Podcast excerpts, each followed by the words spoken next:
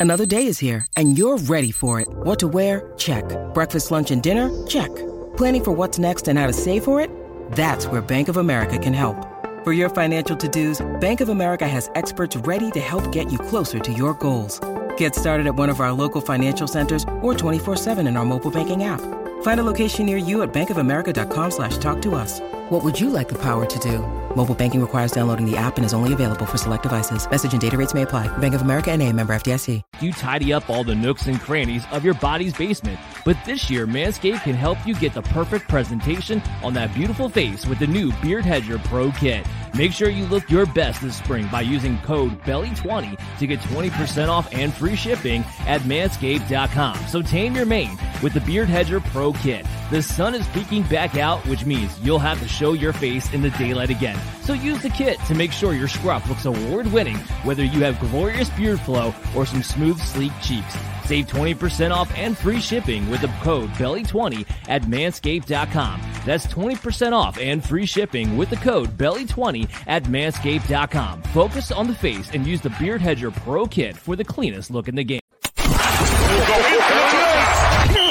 This is the MD's Fantasy Football Show with Dan Mater. Giving you the X's and O's of all things fantasy. Well, hello, hello, hello, and welcome into a Sunday morning special time episode. It feels like we're in season already doing a show at 11 a.m. on a Sunday morning. I can't wait for more of that in just a month away. Oh, so exciting. Thanks for tuning in live on our YouTube channel. Make sure you subscribe, hit the bell notification, get notified whenever we have new content available to you. And you can also stay up to date with the show when you're on the go by downloading us on your favorite podcast app. As always, I'm your host, Dan Mater. I got my co host, Daniel Dubois, and a special guest that we're going to introduce properly in just a second. Today's episode is going to be the bow tie on our team profile series that we've been doing all off season long. Have had great guests and won't be any different today. The AFC West, baby, where it's a gold mine for fantasy football. Danielle, what do you think? Oh, yes. I am so excited about this. I'm really happy you saved this to the last episode because I feel like it's the best for last, obviously. There's just so much to talk about. I have so many things to say, so I cannot wait. A lot of ADP values we're getting into in just a second, but let's properly introduce our guest. And now, the moment you've all been waiting for. He's on the bottom half of your screen. The hosts of Sirius XM Fantasy and FSWA Hall of Famer, Mr. Bob Harris. I feel like just bouncing around with, you know, getting my gloves tightened. That was awesome. Thank you so much. Good morning. How is everybody? We're great, man. I, I, thank you so much for taking the time to come on. You have been a legend in this industry for forever. So to have you, it's definitely one of my high points for the show. Appreciate that, man. Oh, so yeah, we have a ton to get into. Just training camps underway. So some, you know, we it's an ever moving cycle. I want to say when it comes to rankings and ADP. I think I've adjusted my rankings. Uh, I don't know, maybe seven times in seven days this week alone. Uh, what about you, Bob? How's that going over for you? It's pretty much a daily occurrence, right? You're tweaking it, and so I always like to warn people. You know, we tend to overreact. You know, you try to look at the entire off season as like a continuum of data and you plug little pieces in.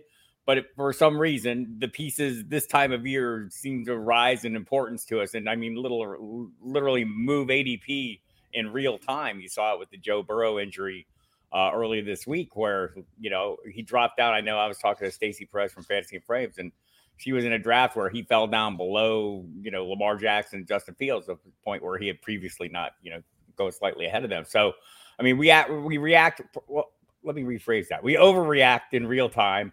And I think the the the sharpest managers are the ones who can, you know, take a giant step back, try to put a little perspective on what's happening in the moment. You know, we're sitting out there on Twitter and we're seeing, you know, so and so had a got took the first snap with the first team offense for you know, and wow, you know, so so these things should not be driving your strategies. The they should be part of it, right? A part of it, but you know, don't overreact in the moment. And that's the to me, that's the biggest goal in the in the entirety of preseason is not overreact. We can all remember the Hall of Fame game last year. We're going to talk about the Raiders. you know, Josh Jacobs, oh my gosh, he's playing. What does it mean? We're all, you know, we were all determining strategies based on the fact that, you know, he maybe he got more work than his teammates at that point. And what does it mean? You know, so uh, turn off the lizard brain a little bit and, you know, step back, use a little logic. The, the worst emotions are usually those made, uh, or worst decisions are usually those made in the, in the in the moment of emotion when something happens or an event occurs. So just dial back a little bit, folks. Yeah. Uh, remember, preseason doesn't matter. that's that's number one, typically speaking. And number two, I I put this out there on social media earlier. You, re- you referenced the Joe Burrow injury, Garrett Wilson injury. This is why you should be having your home leagues in particular late August, maybe even early September. Let it ride out. See who's actually going to be available. Nobody wants to have your draft at the beginning of August and then some one of these guys goes down and ruins it completely. We didn't even get to week one. We don't want to see that. Wait until no, no, later.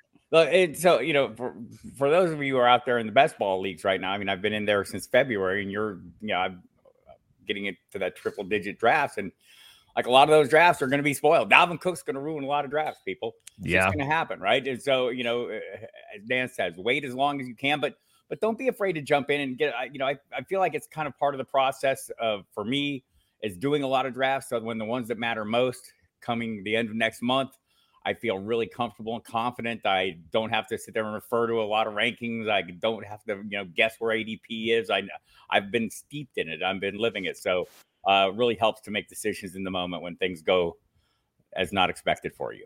Well, and, best ball is the best way to prepare for that because that's sure. a whole different animal anyway. And that's the one part where, yes, I don't mind drafting early when it comes to best ball because that's actually where you need right. to. So you can take advantage of some ADPs. So yeah. that's a whole different area. Actually, great segue. Best ball mock draft this Thursday on the MD's Fantasy Football nice. Show, guys. Uh, let's move into our content for today. We'll start off with the coaching changes of the AFC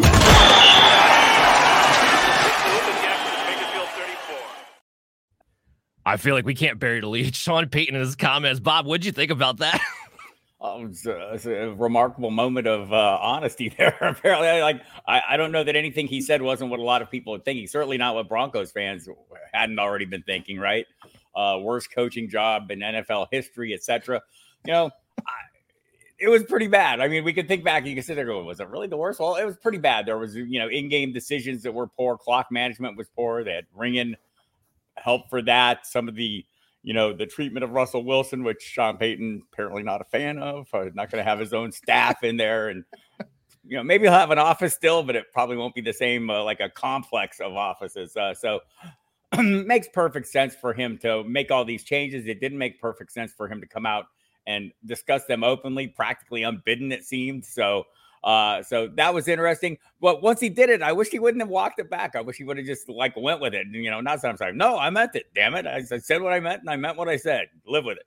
You're Sean Payton. I don't feel like at this point nobody would expect anything less of you. like, come on, let's be real. No one's going to tell you no. Stick with your guns. We don't care. You'll be back at TV when you're done your coaching thing again. This doesn't matter. It's perfect for us. Fox hat on too long. Says, I don't know that that's what happened. yeah, I think you're just speaking your mind. I think that's what happened.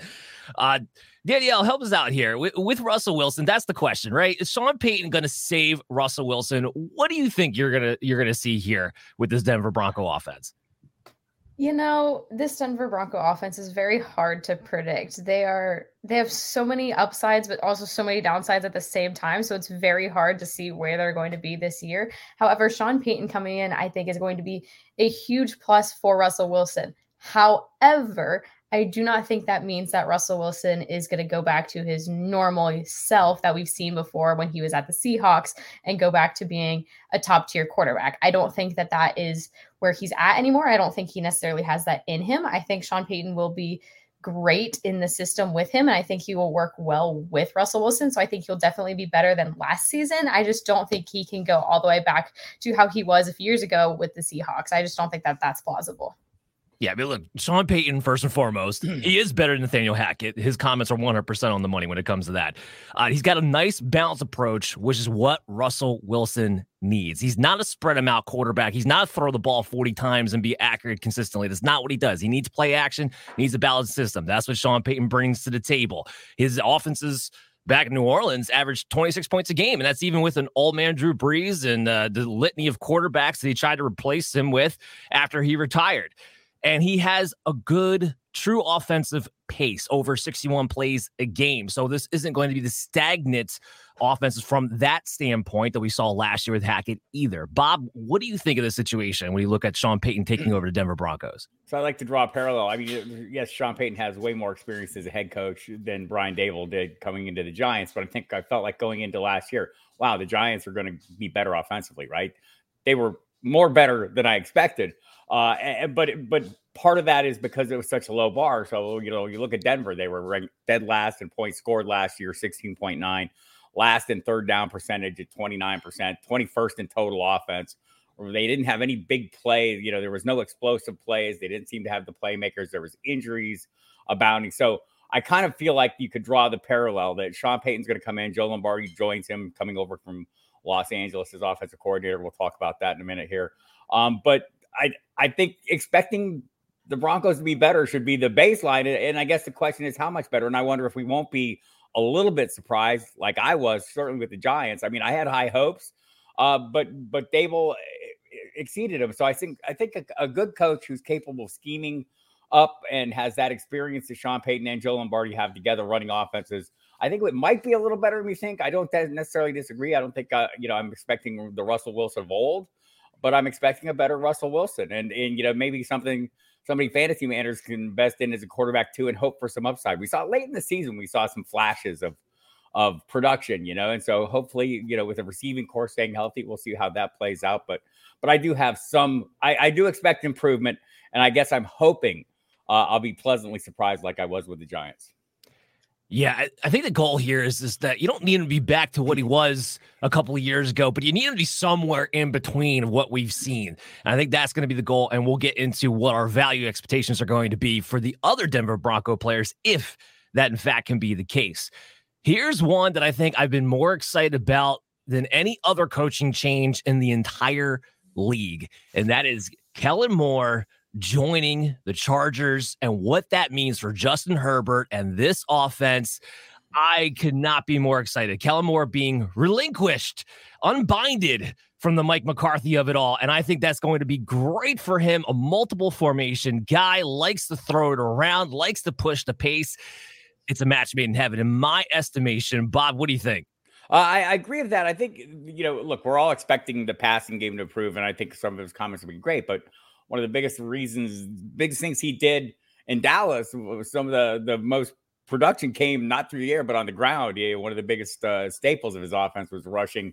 Uh, Dallas ranked seventh overall with 8,358 rushing yards. We're ninth with 71 rushing touchdowns during his four seasons as coordinator. Well, he has a pretty good back there in in Los Angeles, even though he doesn't, you know, maybe Austin Ekeler doesn't want to be that that true, you know, feature back he kind of is, right? And and maybe we'll see more passes, uh, you know, a similar workload of passes. And, but I think the big hope is with that huge receiving core. You, know, you bring Quentin Johnston to join Mike Williams and Gerald Everett, some really big bodies.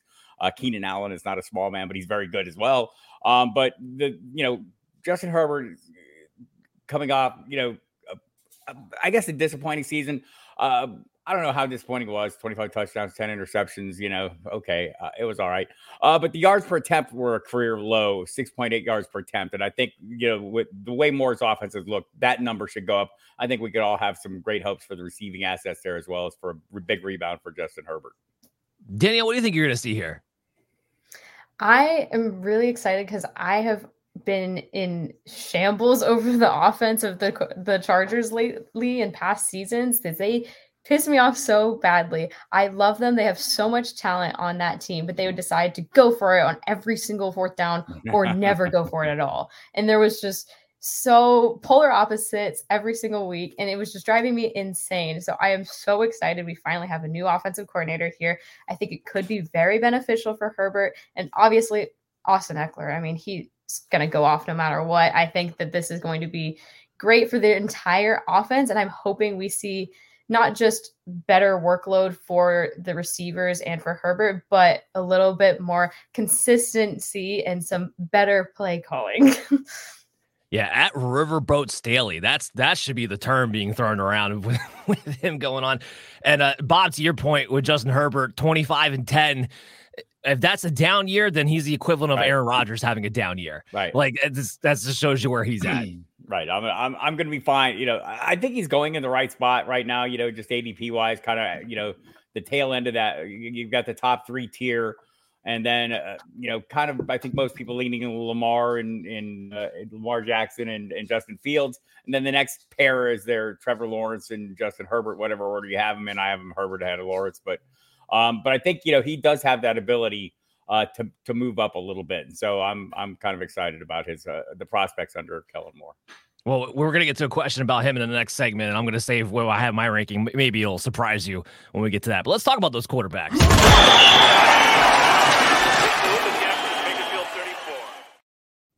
We got to start off with the king, the Super Bowl champ, Mr. Patrick Mahomes. Right now, talk about an ADP going about that second round most of the time. And consent ECR wise, last I checked, he's ranked number one. Now I have him number three. And I think it goes back to this question I'm about to ask you, Bob. Does the lack of using his legs on a consistent basis, at least or on a Jalen Hurts, Josh Allen basis, bring him down to a QB3, or should he be the number one overall? Um, I'm kind of with you on this one. I mean, I you know, I'm not taking him down to three. I'm taking him down to two. I'll still have Josh Allen ahead of him for that reason. Um, I'm wondering, you know, and with Jalen Hurts, I mean, you could easily make the argument that he should be there, right? Um, you know, but but you're are we assuming he's going to get all those goal line carries again? Maybe will. I mean, maybe that's the whole plan there. But Mahomes, I think you're just drafting the fact that he has been consistently productive, right? I think that's worth something. Uh, you know, tossed six more touchdown passes uh, than you know than Josh Allen last year. That was pretty good. Uh, averaged more than 300 yards per game for the third time in five seasons. That you know hints at the consistency. At least one touchdown pass in all 17 games. Uh, so I mean, there's a lot to like. There. I I feel like he's like the safest of those guys, right? I think you, you feel the most confident that he's going to continue producing at that same level. Or you have fears that you know Josh Allen at some point do they keep running him so much? Does you know, does he put himself at risk of the injuries? And with Jalen Hurts, you know, it's you know, look, I think he's going to be phenomenal, but has he demonstrated a season over season over season the way Patrick Mahomes has? So I think that's the thing you're drafting with Mahomes is that reasonable confidence that he's going to continue playing at the same pace without any concerns that there's going to be a drop off. No, it's fair. Of all of them, he has safest floor. It feels like since 2018. Obviously, the number one finish in 2018. He's had two top four finishes and an eighth finish mixed in there. That was the year he kind of got banged up. Uh, but here's, I guess, here's my thing. If I'm going to draft a quarterback number one overall, and with quarterbacks getting pushed up the board the way they are, especially in the first three rounds in that elite tier, if you're not going to finish in that top three, and Mahomes has shown while he's super consistent because he doesn't have the rushing upside of some of those other guys, it's not always where he's finishing.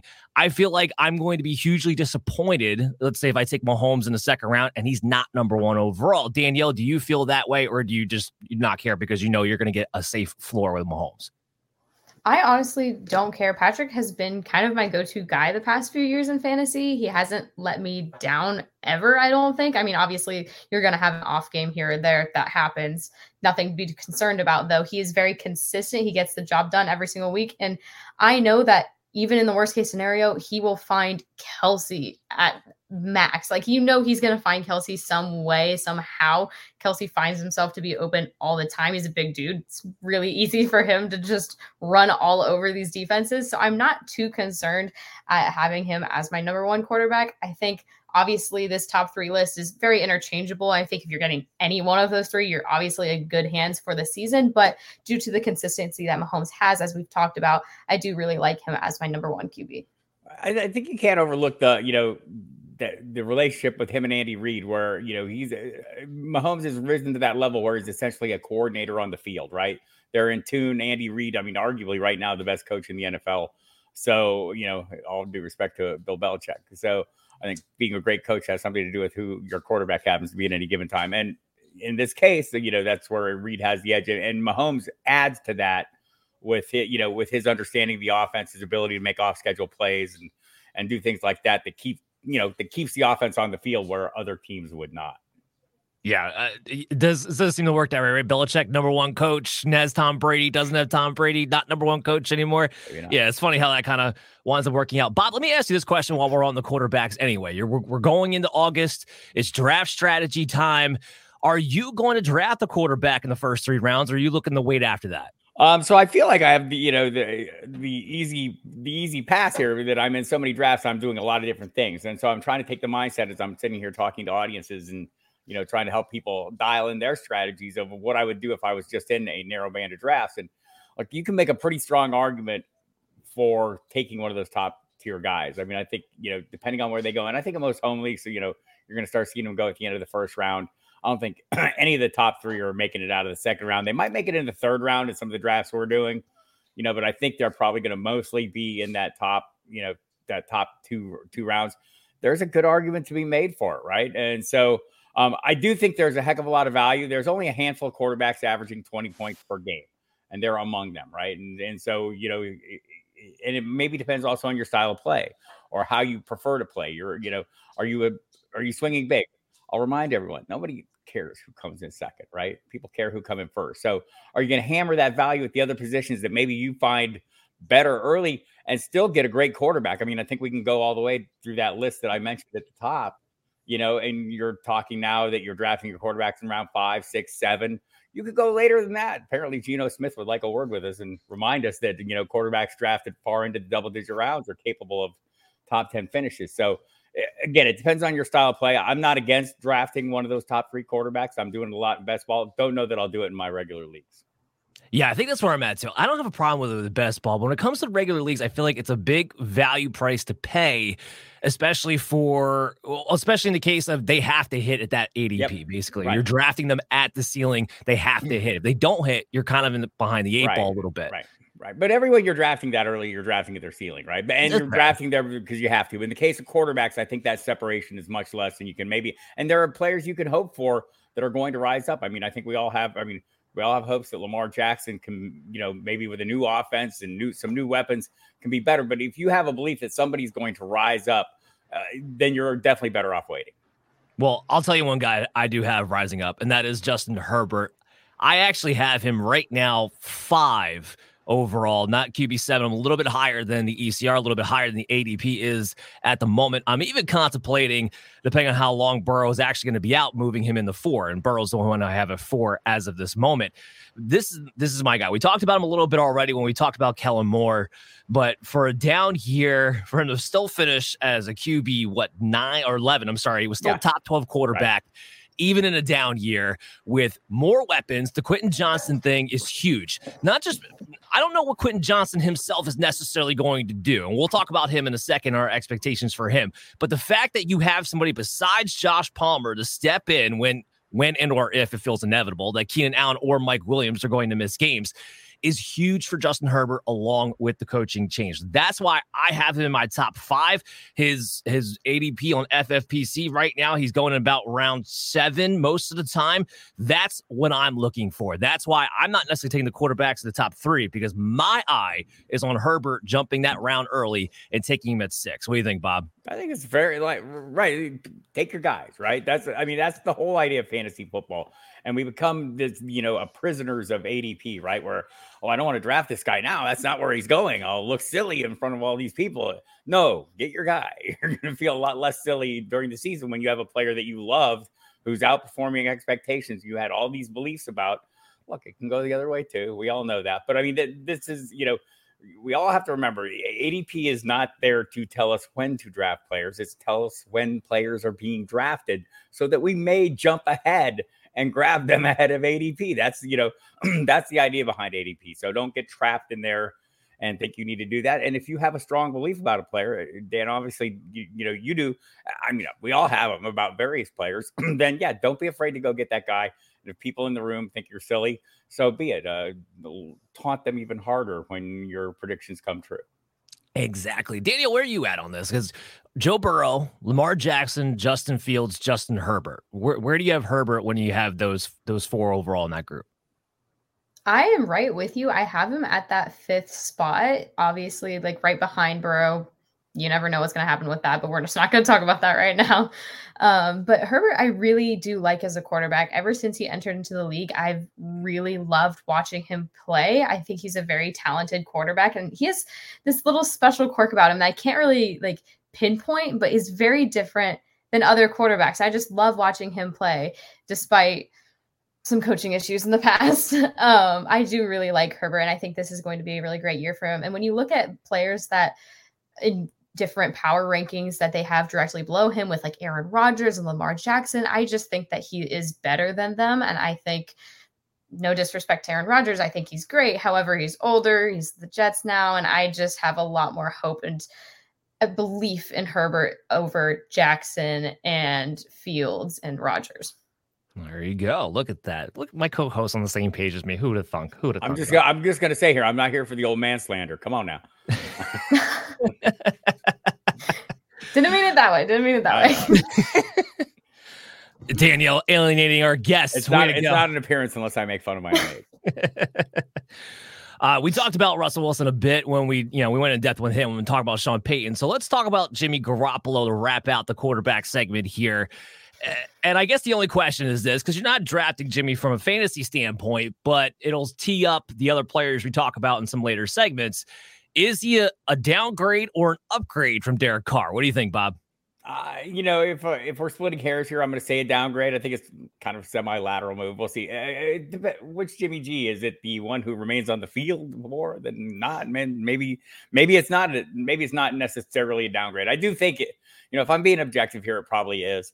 Um, but also just you know, he Jimmy Jimmy G is what the coaches want, right? He's more comfortable. They were familiar with him. You know, uh, Josh McDaniels offense, something Jimmy Garoppolo had enough success in to earn himself a ton of money down the road. So I'm pretty. I, am glancing over the top of my TV because there's you know they're showing a bunch of teams that we're talking about right now uh, practicing on NFL Network, and, and, so I saw Jimmy G was out there today, and I think the comments uh, you know from the the sideline reporters there was that there was a lot fewer mistakes, uh, you know, in today's practice than there were with him on the field or yesterday. I guess they're showing yesterday's practice probably.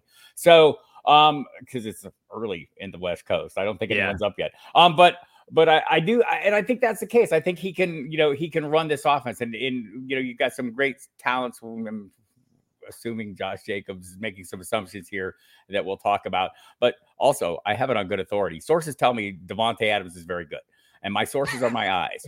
Uh, I've watched him play for a while, and he, he, you know, I think we all get a little nervous about you know the quarterback situations. I want to remind you, you know, if you were worried about quarterback play last year and it kept you from drafting players like I don't know DK Metcalf and Tyler Lockett, if it kept you from drafting Amari Cooper, uh, then you probably missed the boat on some really good players. And I'm trying not to do that this year. So do I have Di- Davante dialed back a bit? Sure. Um, but not a lot, right? Because I think Jimmy Garoppolo. Uh, the, the concern for me is if something happens to Jimmy G and the injuries remain an issue, and he's coming off off-season foot surgery, people, we know that. And uh, but he's cleared. He's opening camp. He's uh, off the pup. No pup.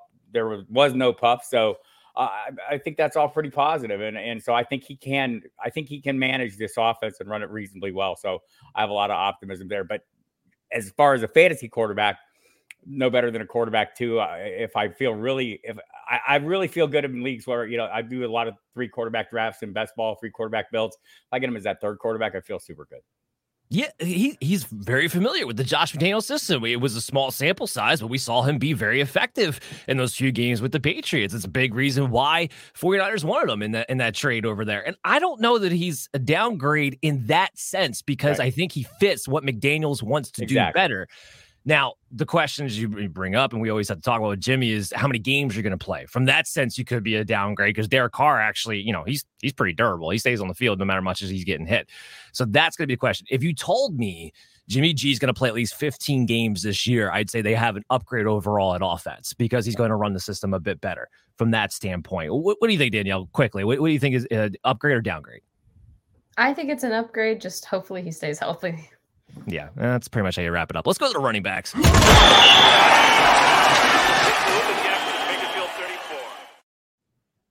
Austin Ekeler, I feel your pain. I want you guys to get paid. I really do.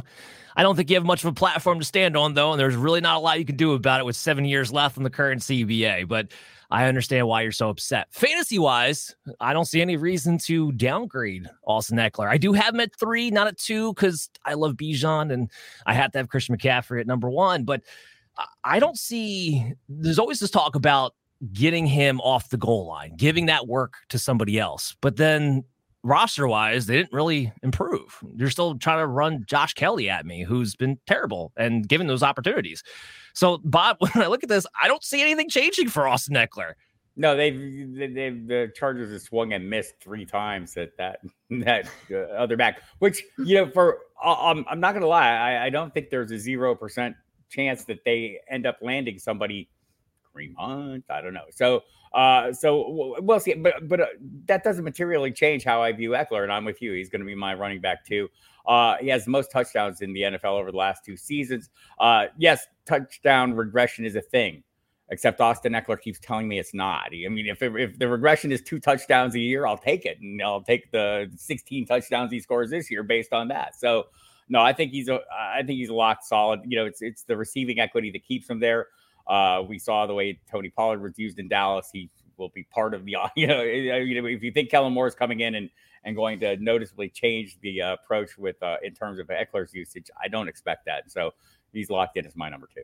Well, talking about usage, I harp on this every single year. Look for running backs who are are supposed to be free agents the following season because teams don't care. They'll just use them up. That's the situation Austin Ekeler is in, on top of being 28 years old. That's why I don't see the usage going away. Yeah. In any in any shape, way, or form. They have no reason to hold him back. And I don't think they're going to. The only question I guess some people bring up, and it's a valid point, and I'll ask this to Danielle. When Mike Williams and Keenan Allen were on the field, we did see a drop off in his overall targets, but do you care about that as far as when we're ranking him inside that top five, I guess you could say, with uh, I think the consensus right now is is Christian McCaffrey, uh, Nick Chubb, Jonathan Taylor, Saquon Barkley, Austin Ekeler, Bijan Robinson, all kind of mixed in there. Does that go into your your thinking or at all, or no?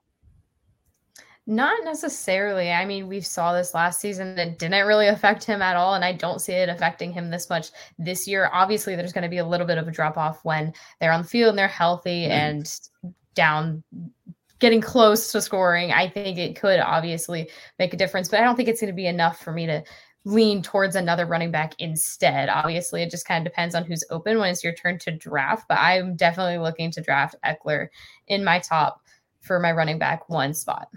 Yeah. Yeah. Smallest starting running back in the NFL, and he scores the most touchdowns.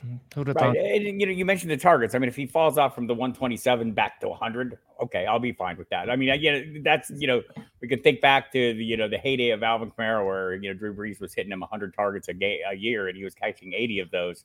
That's a lot of extra points, you know, in PPR or half point PPR, whichever you're playing. Yeah, and uh, that would still make him either number one or number two, depending upon what McCaffrey's doing yep. if he's staying healthy, basically. So that, that's where you're just not worried at all about Austin Ekeler this year. Have to be a little bit concerned right now with Josh Jacobs to some degree. And then this guy, consensus wise, is about eight. I do have him eighth right now, but I am getting a little bit concerned. And not just because of the holdout situation, I do think he'll be on the field at some point. But Jacobs is a guy who consistently while he doesn't miss games, consistently is dealing with some sort of nagging issue that he's constantly playing through. And last year was fantastic because coming into it, he knew he had to get paid and he was really probably in the best shape we've ever seen Josh Jacobs be in. Now, all of a sudden, you come to this year, you have more of a contract dispute, maybe not as motivated to give it as all as of a result. And I kind of question a little bit are you in tip top shape? And with a guy like Josh Jacobs, with the workload he's had over the past few years, I start to worry about this year being a year where we see him miss a handful of games due to injury, not due to the holdout. But Bob, where are you at on trying to value Josh Jacobs right now? We're trying to figure out when is he going to come back to camp and what are we looking at going into the season? Yeah, I think you know the, the, touches were massive last year, and it's something you mentioned, you know, players going to contract years. Uh, we had talked about this at length heading into last season, what our expectations were for Josh Jacobs, and I think you know on the Sirius show we had mentioned numerous times. I mean, it's entirely possible they treat him like a rental car. They just drive the wheels off him, or it's possible they revert back to their New Englandy ways and mix up the the backup. I feel the same this year. It could go either way. Maybe you know, maybe we see a little more of a mix. I know talking to some people, you know, in Vegas this just this in the recent days. Uh, Vic Tafur feeling from the Athletic feeling like you know maybe we'll see a little more. They, they think Zamir White is very explosive and and maybe we see a little more of him in his year now removed from the ACL. So um, I still feel like we're probably going to see the, majority of it's going to be Josh Jacobs. I don't have him, you know, is my I have him I have him as a running back one, but he's down at the tail end. I've kind of vacillated between 10 and 11. I think I have him at 11 at the moment. Um, and maybe I gain a little more confidence when he gets into camp. we can go. I'll go back. I mean, I don't think he's going to pass up on you know 11 million, 10.9 million dollars. Uh, you know, but Le'Veon Bell changed the way we all have to couch that by saying, "Well, that never happens." To well, it happened once, so I hope it doesn't happen again. So I don't think will happen, and maybe they come to a deal like they did with the Giants did with Saquon that makes him happy and feel a little feel a little more comfortable with where he's at, or at least uh, takes the edge off his anger. Yeah, I mean the big difference with Jacobs in general is that you're not going to be he's he's not going to be the guy that everyone hates in your drafts who is falling in the third, fourth, fifth rounds because right. nobody wanted to take him. You're going to have to pay up for him this year because no one's going to be caught sleeping on a Josh Jacobs. So I guess my question to Danielle is to you is this at his ADP, which right now on FFPC is about that third round as it stands today. And I might be dipping a little bit as we get more into camp and he's still holding out. But at the third round are you comfortable taking a Josh Jacobs there or no? I don't know. I was really big on the Josh Jacobs wagon before last year and kind of last year was a weird year and everybody just didn't think he was going to do great at all and exceeded all everybody's expectations and now people are i think a little bit too high and thinking like oh well he's going to be our rb1 like you can get him instead of Saquon maybe and like some people are just really putting him like in that top 5 running back position which is great. I do love Jacobs, and that's awesome. He's getting that recognition. Mm. However, that is too high for him this season. He's not going to have the exact same season as he did last year. He's going to gre- regress most likely. And so I personally think I'm just leaning towards other running backs. If for some reason he falls and I looking for a running back at the time and there's no other better options, obviously I'm going to take him because I do really like him, but not really looking to pay too much for him um, compared to other running backs right now in the league. Yeah. I think that's fair. I just yeah. want to say 340 attempts were like 80% of the Raiders' total attempts as a team. That seems like unlikely to repeat. But again, um, I think there comes a point where he's going to become a value. It's it's it's in that you know in that third round range. And again, it's probably you know like if you're doing a maybe a receiver heavy build or you're doing something else and you're coming around in that third round and you see Josh Jacobs as that anchor running back or you're running back one and maybe you have some upside plays later on, I feel like pretty confident that he's going to have a stable enough workload that I could live with him as my running back one if I'm going with that build. Oh, 100%. And again, his ADP is going to consistently come down the longer he holds out. So there is a chance here we see Jacobs wind up becoming a value over the next couple of weeks. For me right now, that's a little bit too rich when I have I have a lot of guys in that that uh that 18 to 24 area that I'm really intrigued by, especially if I'm taking the strategy if I'm am going to go wide receiver early. But when we're talking full point PPR and halfway PPR in particular, where I would rather take the Alexander Mattison, the Rachaad White, the Miles Sanders, and kind of run it out there if I'm stock loading receivers. But now if Jacobs is going to fall back in third, fourth, now now we're talking. Now i'm not going to pass up that kind of a value. So that's kind of where i'm sitting at here when you're looking at that situation. Talk about situations that are hard to predict or at least i think are harder to predict than maybe they're getting credit for and that's the chiefs right now everyone pretty much assumes, at least who I've talked to so far, we'll see what Bob has to say, that they're just assuming it's going to be what it was in the back half of last season, where it was Pacheco and Jerick McKinnon. With Clyde Lair, he was hurt, but even before that was losing snaps and it seemed like he was losing his job anyway. I am not willing to just throw CEH away as if he's yesterday's garbage and think that he's not part of this equation. Now, I don't think he's a lead guy. I do think Pacheco's a lead guy, and McKinnon will probably still be out targeting him to some degree, but I think he's there to be annoying enough where I don't really value guys like Pacheco at 28 where they're going at right now, or even McKinnon as a sleeper, you know, back in the round 13 right now in FFPC. Bob, how do you see this committee shifting out?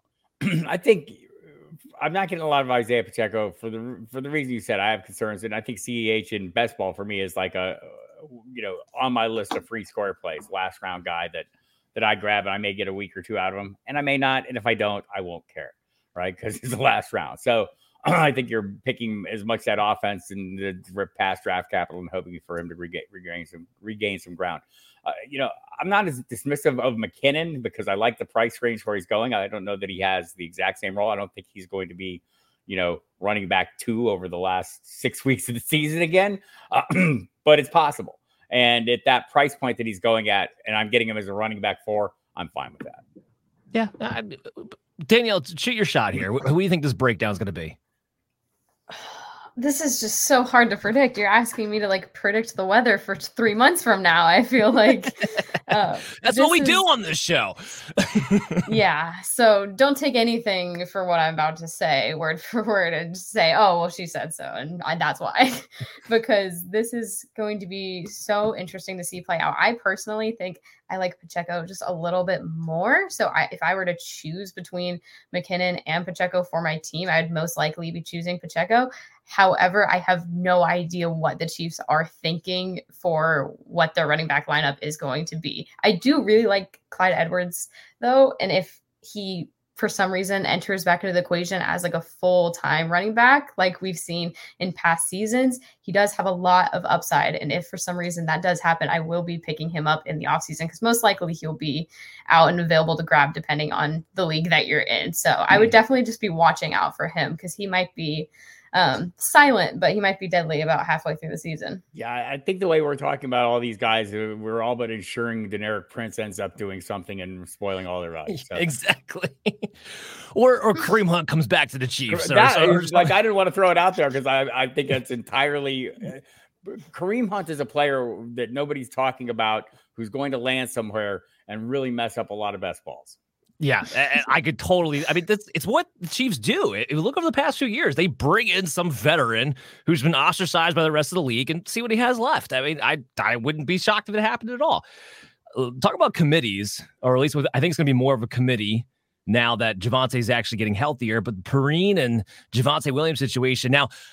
I am actually getting excited by Javonte Williams. Uh, Danielle and I we had Brian Scott from the Injured List podcast on about a week ago, and his medical expertise have been pretty much on point when it comes to a lot of these players. And he was laying out that he's feeling pretty good about Javonte Williams, not just the fact that he'll be active for week one, but that maybe this is not a J.K. Dobbins situation. And maybe we can expect some pretty good production out of him earlier in the season that we were necessarily projecting him to do. And actually, as a result, I've moved Javonte Williams. I had him at RB 27. I've moved him inside my top 24 as we're getting more and more confident with him.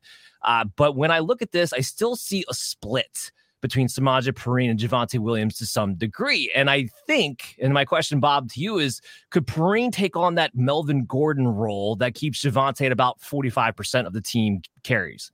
Uh, entirely possible, right? So I, I think my concern right now, I feel like you know I'm not going to move Williams into my top 24, and I think in like on I want to say underdog, he's 27 right now. I think that's fair, right? Taking a shot on him as your running back three or in that running back three territory seems like, you know, it feels a lot better than going with him as a number two. Perine is there for a reason. Then they didn't add anybody else, I think, for a reason. I think because they think Perine can get the job done. So, assuming that's, you know, that's their stance. I mean, I have plenty of shares of Perine because he's really going way late, uh, especially, you know, did, did, uh, on both best ball tens and underdog over the course of the last couple months, he's been dirt cheap, and so that that's changing a little bit. And the you know he's moved up the ranks a little bit. I mean, I, I you know I know who was it on Twitter? Dr. Jesse Morse threw out on Twitter. I mean, he had a really good take where he basically just said, uh, you know, be careful, right? As far as we know, here's what exactly what he said. Only three players have suffered these similar injuries to Williams, meaning the three tears. Wentz, Dobbins, Gus Edwards, all three returned but struggled in their first year back. Like expecting someone to be the outlier of this group, you know, or banking on him to be the outlier of this group seems like a bit of a, you know, I'm going to be more cautious than that with him and set my expectations a little lower. And if he outperforms them, fantastic. Good for you, Javonte Williams. I hope you do. Uh, and, and but I'm not going to build my team around the, the, notion that that's exactly what he's going to do. I'd be more cautious in my approach than than that. So, and but I think you can do both, right? I think you can be cautious, still have him on your roster, and maybe reap some benefits late in the season. Yeah, I think by putting him at 24, all I'm ensuring is that whoever follows my rankings and myself is that I'm going to get Javonte Williams at least sure. as my RB3. And yep. I think that was my goal behind that. And that's what you, yeah, that's, that's a good point to bring up with people. You know, you're, you're going off of a certain person's rankings or whatever the case may be. Know that those rankings are don't hamstring you from being able to make moves, or you have to take that player where they're ranked at. Take them because Go ahead, Bob. I'm actually don't be a prisoner to ADP. Don't be a prisoner of anyone's right. rankings, even your own, right? I mean, you, you have rankings, but this just in, you can't perfectly predict the future. It's a tricky business, right? right. Uh, so go with a, you know, uh, you mentioned ECR, the expert consensus ranking at Fantasy Pros, you know, to kind of get a feel for what the world feels, but then make your adjustment there. But also, if you want players, and depends on how the draft, the flows of draft are going, there's a lot of moving pieces there. Just don't be a prisoner uh, to a list, right? Be a prisoner to how you're feeling in the moment. You know, be, you know, good drafters are fairly disciplined. They know the range of players and, and give that player a range, you know. So a lot of people draft, you know, JJ Zachariason does it, draft it, you know, rank in tiers. Yes. That's a good way to do it and pull players out of tier groups rather than from a specific number because your odds of predicting that specific number are not great. I 100% agree. Danielle, where do you have Javonte? I know you were a little lower on him. Yeah. Yeah, I'm a little bit lower on him, but if he is available and I'm looking for my RB3 spot, I'm definitely going to pick him up. I feel confident in that spot for him. And worst case scenario doesn't work out and I end up switching him out throughout the season, maybe doing a trade or figuring out who else is available out there. I mean, I'm not too worried about that spot necessarily if it's not working out. Um, but I have hope for him this season. I'm just not as high as other people are on him. That's fine. And and by the way, if you take Javonte, make sure you're getting Samaje Perine. But to Bob's point, Perine's a value whether you have Javonte or not. You want a guy that you can kick yeah. off the season with. That's that's definitely a guy like that. Yeah, he's a stand, he's a standalone play at least early on to me, and maybe throughout the season. The way you know Sean Payton will share the workload, so I think that's fair.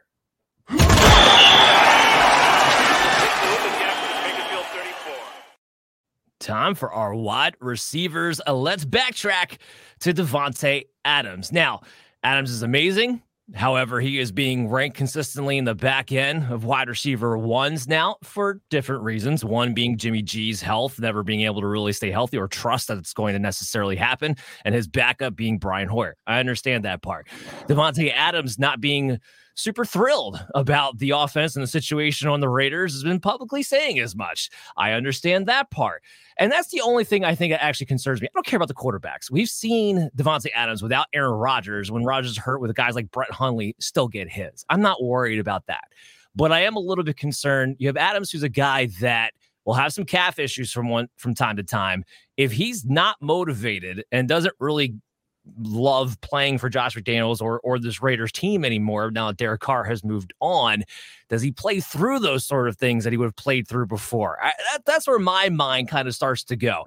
I have Davante Adams as of now at 10. I'm probably moving him up uh, to at least nine because I'm going to be knocking Garrett Wilson down a little bit as we as we get closer with this injury with how much time he might miss. I might just move him down a little lower on my wide receiver one list, move up Adams, Amon-Ra, St. Brown, CeeDee Lamb, AJ Brown. But uh, Bob, where, where you have at with Adams, and uh, does any of those things concern you? Uh, yes, all those things concern me, but also I have him ranked seven. I'm going Kupp. I have Kupp number one, by the way. So, uh, you know, I, I like. I'm a big believer in consistent production over time. Uh, in, in that consistent weekly production has been there. Justin Jefferson, Tyreek Hill, Ja'Marr Chase, CeeDee Lamb, AJ Brown. Then I'm going Davante Adams at seven.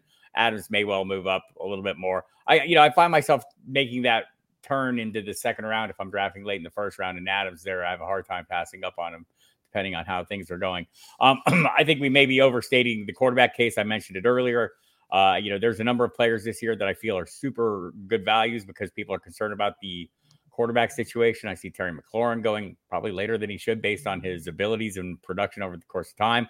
There's a fellow named Mike Evans who has been very good over the course of time, uh, who people are worried about the quarterback. Look, having a, not a great quarterback or not an ideal quarterback situation is different than not having a quarterback, people. So uh, keep that in mind. Somebody's going to be throwing them the football. Um, but in Davante Adams' case, you know, if it went to the Brian Hoyer or oh, heaven forbid Aidan O'Connell situation, uh, who knows? I mean, uh, I mean, would would it be a huge concern? Yes. Would Davante Adams still not be the leading weapon on that offense in the receiving core? He's absolutely going to remain that. So I'm I'm fairly comfortable keeping him inside my top ten just based on his own history. You hit it on the nail on the head when you said take Davante Adams, taking Davante Adams on that flip on that first second round flip. That's that's what I've been doing because when I see Adams' name there in the second round and it's consistently there, I don't see a way I can pass up on him there. I mean, all, all he does all he does is get a 30% team target share, no matter who the quarterback is. It's what he does. Like you said, hashtag Davante Adams really, really good. Danielle, so we can't, you know, we're not going to discuss how good is Davante Adams, but uh, when you compare him to CeeDee Lamb, AJ Brown, uh, Garrett Wilson, those guys, where do you have him in that range? Tyreek Hill? I have him below Tyreek Hill, but uh, above the Wilson and the AJ Brown, CeeDee Lamb, just because ultimately he is Davante Adams at the end of the day. I mean, let's be real, he is one of the best wide receivers in the league right now, and you can't really dispute that, despite even the quarterback situation and everything. He ultimately is still a very talented player on his own. So obviously, I don't think he's better than Tyreek Hill at the moment. I think I'd definitely draft Tyreek Hill over him, but definitely better than Garrett Wilson and AJ Brown.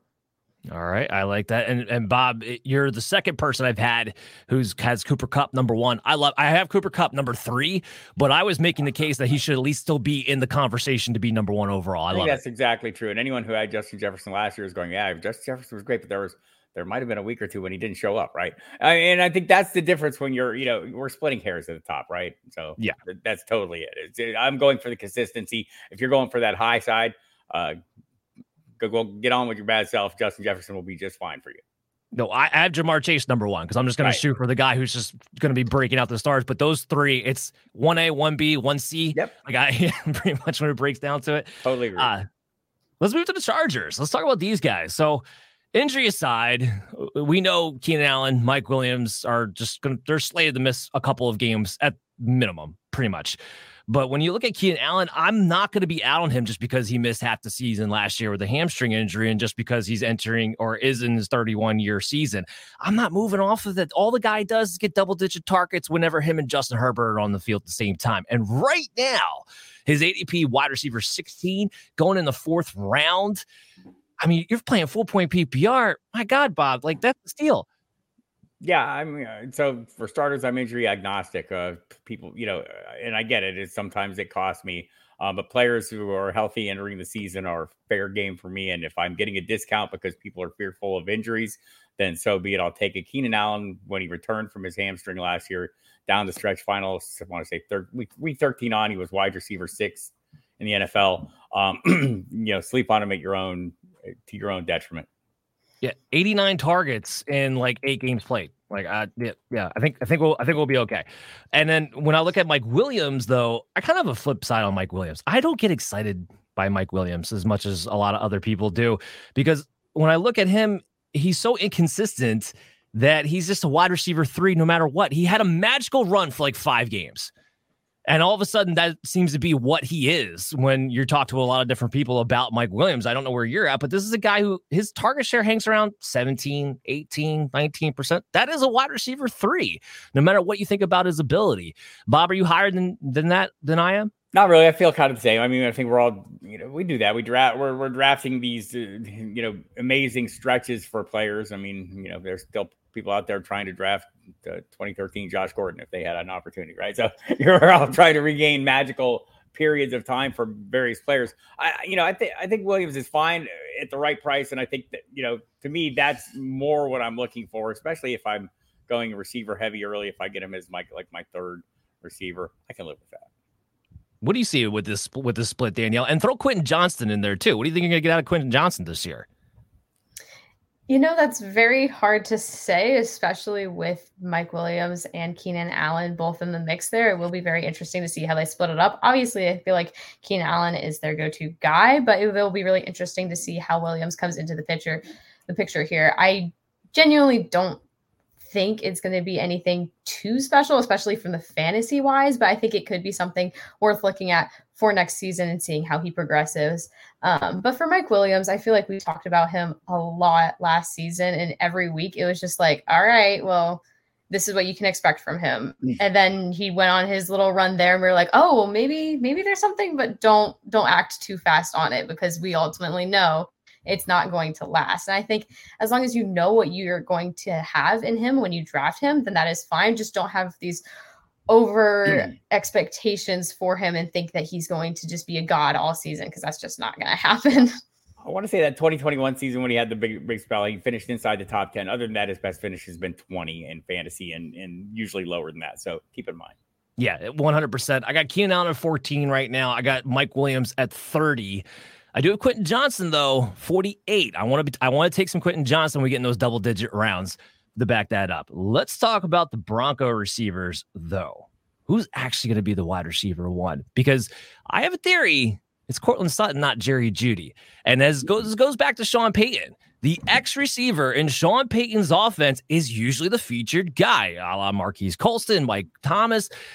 That's usually the guy, not the guy running all the intermediate slot routes. That's not usually the guy who gets featured, or at least not on the same level in a Sean Payton type of offense. And when we add in Russell Wilson, he likes to throw the jump ball to that X receiver who can go up and get it. And that to me is Courtland Sutton. Now, I am not saying I'm bullish. I want to go out and get Courtland Sutton right now, although his ADP is a decent value sitting back at a wide receiver 36, I believe, at the moment on FFPC at the very least.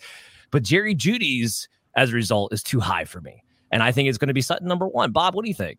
Um, I don't know if Sutton will be number one, but the price difference is enough for me to prefer Sutton. Obviously, honestly, the price difference is enough for me to be drafting Tim Patrick probably more than both of those other ones. That's fair too. but but you know, and this is often the case for me. Oh, when they're you know when when I'm looking at the positional values of players, I'm generally not getting the most expensive one when there's a, a level of uncertainty, and I think there is in Denver for exactly the reasons you stated. Yeah, I mean, even even last year, Sutton twenty one point six percent team target share, Jerry Jeudy nineteen point six. So even last year, Russell Wilson was already showing a little bit of favoritism, slightly to Courtland Sutton. Yes, Jerry Jeudy was the more productive fantasy receiver, but that could change under a Sean Payton thing. Danielle, what what do you want out of these two? Are you targeting either one of them? Not necessarily, but I definitely would look at Sutton coming into the season, and if he's available, then I will draft him because he is a good player, and I don't want to draft like move past him for some reason just because I feel a little bit uncertain. I do think that he he could be a very solid wide receiver this season. I'm not really sure what they're going to do with the wide receiver one there in Denver, but I must say I have never been too high on Jerry Jeudy. I feel like everybody's always hyped him up and I've always understood his talent and I've known what he is. But for me, I was like, oh, okay, I've never really like looked at actually drafting him. So I don't think that's going to change this season very much. And I think I'll just let everybody else hype up Jerry Jeudy and maybe stick with Sutton. The guy has that same blind spot. yeah, it's that's that's very fair. Breaking news. Using this drop a little facetiously, uh, Kadarius Toney's hurt. News alert. Shocker. I know. Day one of training camp and already needs a knee cleanup, which as of now, expected to be back for week one. I don't know how much that matters. And this is why I have been on Skyy Moore. Con- constantly, consistently, any way you want to put it, Skyy Moore has been my guy. And you want to talk about a steal. The guy's going in the 10th round right now. The guy who I think has the best chance to be the number one receiver for the Kansas City Chiefs, who's going to probably play this the Juju Smith-Schuster role in the slot most likely. Look, I, I love Rashee Rice, and I was very, very bullish on him come rookie mock drafts, and, and, and when we talked about what his skill set's going to be and his versatile of it. But my problem is that Andy Reid does not allow rookie wide receivers to go off. Tyreek Hill didn't even have 600 yards in his rookie year, and he's a transcendent talent. So I'm on the Skyy Moore train. Bob, how do you see, see this thing shaking out? Uh, the Chiefs told us, you know, how we should approach this when they opted to let Tyreek Hill move on, right? I mean, they, they, they ship him off uh, for a reason because they aren't investing in wide receivers. They're invested in their quarterback and their tight end at the moment. That may shift over the course of time, but but I don't think it's shifting materially this year. Um, so so who is the wide receiver one in Kansas City? It is the open wide receiver. That is going to change every damn snap. You're taking your chances, and I'm fine taking them. Skyy Moore, fine price. Marquez Valdes-Scantling later, a cheaper price. Uh, Kadarius Toney is your wide receiver four. Totally fine with that. Pick your poison. Take your chances. You're going to get inconsistent production. I think if I was trying to predict for consistent production. Maybe it would be more if I think I was aiming for, you know, a more of a swing for the fence play. We've all seen that in Kadarius Toney, but you're taking your chances, obviously, with his injury history. Again, injury agnostic. You know, I so I'm not Even with Toney. I'm not keen on you know chronically injured players, uh, especially when it's been a chronic situation. The hamstring has been continuously an issue for him. This time it's the knee, but but I'm willing to I'm willing to make that gamble for the upside as as my wide receiver four. Um, but beyond that, you know, you're taking your chances with any of these players. So if you like one, feel free. Danielle, you got you got one horse in this race? Not necessarily. I'd say it depends on who's available at that time. And if any of the wide receivers are, are available in Kansas City, I will kind of judge at that point. I think you can't necessarily go wrong with either Toney or Moore for that fourth wide receiver spot or third wide receiver spot. But yeah, I mean, it's going to be inconsistent. You just have to know that going forward. And you can just hope for the best that you're playing the right one that week.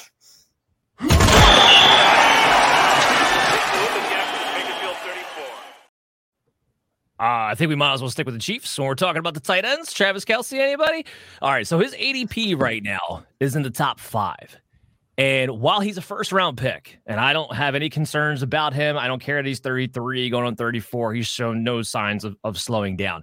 I do find myself having a hard time taking him as a top five overall pick. I'm better, um, or I should say, I'm more okay with it if I'm in that nine through 12 slot, assuming you're playing in 12 man leagues, taking him there because basically you have to take him over Austin Ekeler. You got to take him over Tyreek Hill. You got to take him over Cooper Kupp, Bijan Robinson. All those players come after. And as great as Travis Kelce is, I have all of those players projected to score more points. And when we're talking about the first round pick, I have a hard time just taking a guy who I don't think will score as many as points, but because of the positional domination is what you're really drafting for.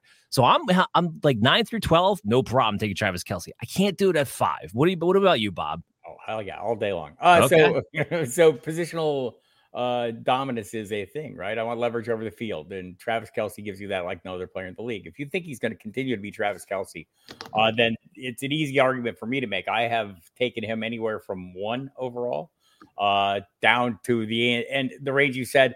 Like again, I'm in a lot of drafts, so I have the luxury. I think last year Jonathan Taylor taught me a lesson: don't put all your eggs in a single basket. Uh, with that first pick overall, so I've had a number. Uh, an array of first overall picks, and I've spread it out a little bit because I think there's six guys, maybe seven now with Bijan, who I think I could live with there. Travis Kelce is one of those guys. I, I, I do think the earlier I get him, the better I like the builds. Right. So if I'm waiting until like eight or nine and I get them, then coming around, I, I it's because often what you end up doing if you get them in one, two, three, four, you're coming around, you're grabbing Mahomes, and then you're circling around. So you've got that initial stack built you know it's going to be pretty solid. But but there is something to be said for leverage over the field. People don't don't be totally dismissive of it. Um, I get if it's not everyone's cup of tea uh, in tight end premium leagues, it makes it a way easier uh, decision to be. But even in regular leagues, I think his dominance at the position makes it easy for me to go with him if I'm going in that direction. Yeah, tight end premium, take him number one overall. That, that, that, no questions there. Danielle, are you comfortable with taking him in the top five? You know, I can see either argument here, but when we look at the tight ends going into this season, we have Mark Andrews, George Kittle, Travis Kelce, and that's the top three. And anything below that can change around, and it's very inconsistent. We have this conversation every single week of our show saying, What are the tight ends doing other than Kelce? Uh, okay, not much. So purely because of the production value of the tight end right now, I'm going to go with Kelce in that spot if I have that fifth round pick. But I can see the other way around because I really don't want to pass up pass up a Bijan Robinson or another player. So I can see other ways, but I think Kelce just edges it out a little bit. Yeah, I think eh, it's worth noting. I mean, he would have been what, what wide receiver seven or eight yeah. last year, just in total points. So you know you're not you're not hosing yourself either way but but it's just if you're interested in that positional you know dominance then then that's the move. If you feel like you can you know work it out we always say you know oh i'll just uh, you know if you miss on the top tight ends i'll just go ahead and stream them well you were joining a like what nine other teammates or league mates who are also going to be trying to stream those guys or whatever. You know it's it, the streaming is easier said than done uh, you know i think for the most part. So there's something to be said for having one of those early guys. Uh, you know, uh, there's a handful I like in the middle tier too that I'm pretty happy with. Darren Waller, Dallas Goedert, you know, Evan Engram, all those guys are fine for me as well. Uh, but but Kelce is going to give you that win every week at the position. Yeah, I, mean, I can't argue with it at all. Just as the conservative voice, the last time Travis Kelce was being unanimously taken in the first round, Mark Andrews wound up being the tight end one just for that one year. I'm yep. just just to throw that out there. But I yeah, I can't can't argue with it strongly.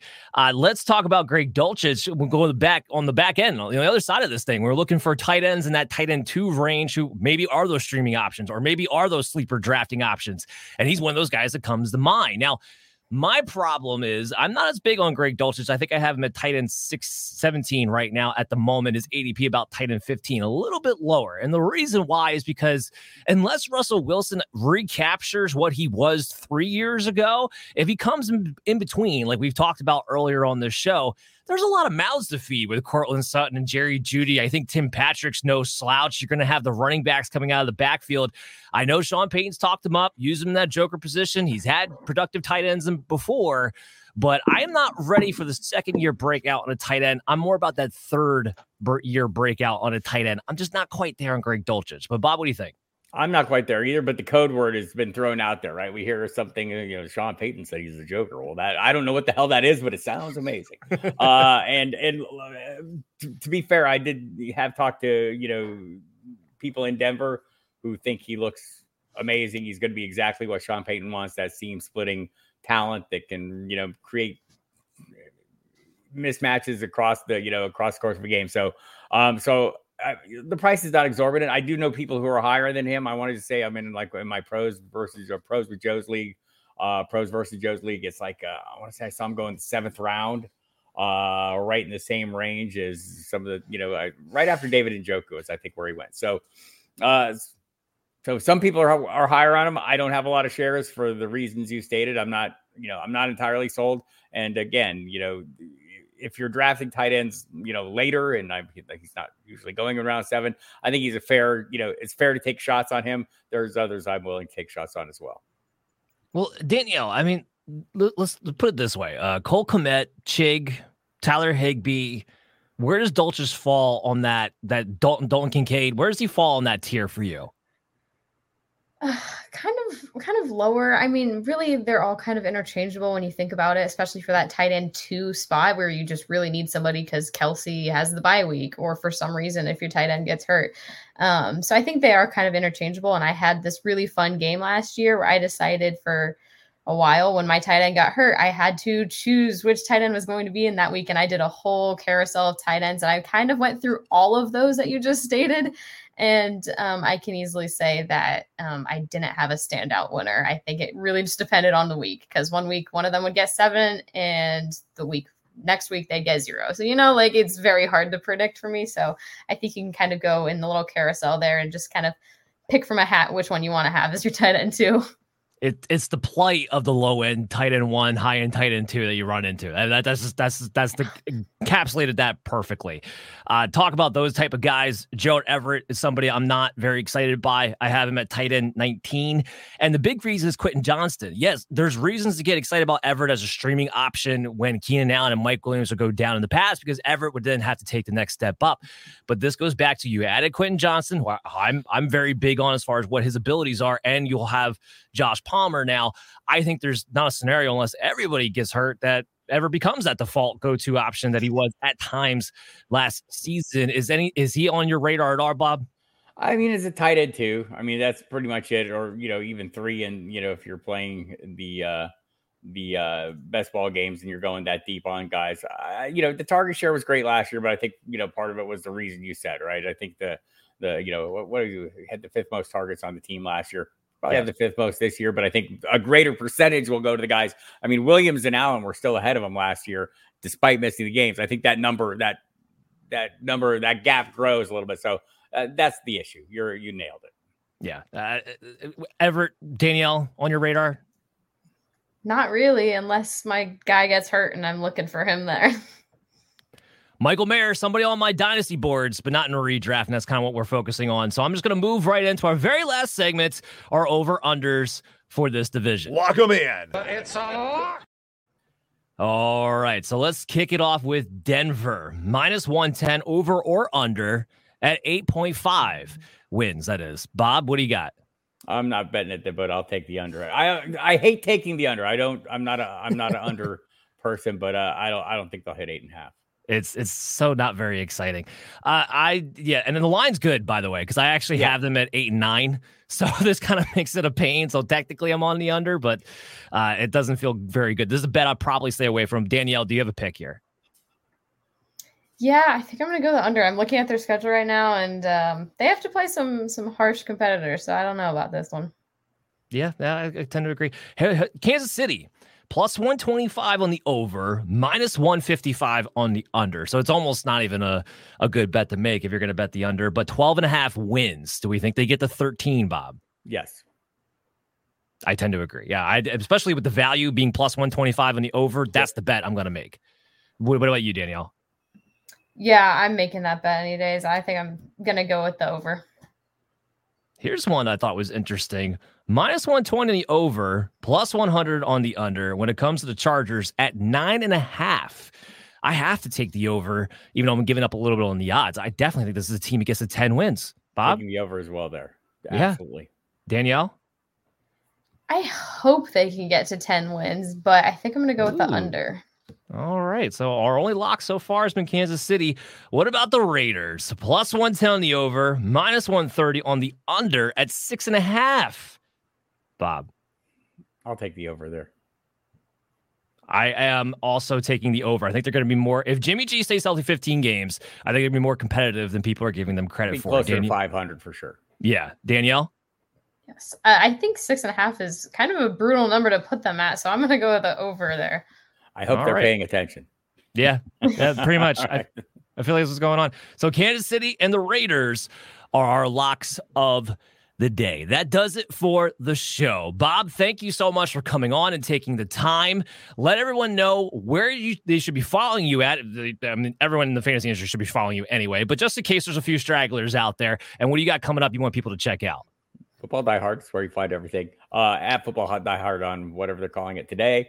Um, and uh, otherwise, go to footballdiehards.com. You can hear me on Sirius XM Fantasy Sports Radio as well. Four days a week. Look for Football Die Hards. Use the on demand. It's easier that way. ハハハハ。I love it. Simple and easy to find, and a great follow at that. Uh, Danielle, you and I will be back on Thursday. I think Chris will be joining the show. He'll be back for that as well. We'll be doing a best ball mock draft, our last best ball mock draft of the season, because then we'll be just be diving full into redraft strategies for the rest of August. So that's what we got coming up at our normal time, 9:30 on Thursday on our YouTube channel. Make sure you download us on your favorite podcast app, and everybody have a great summer.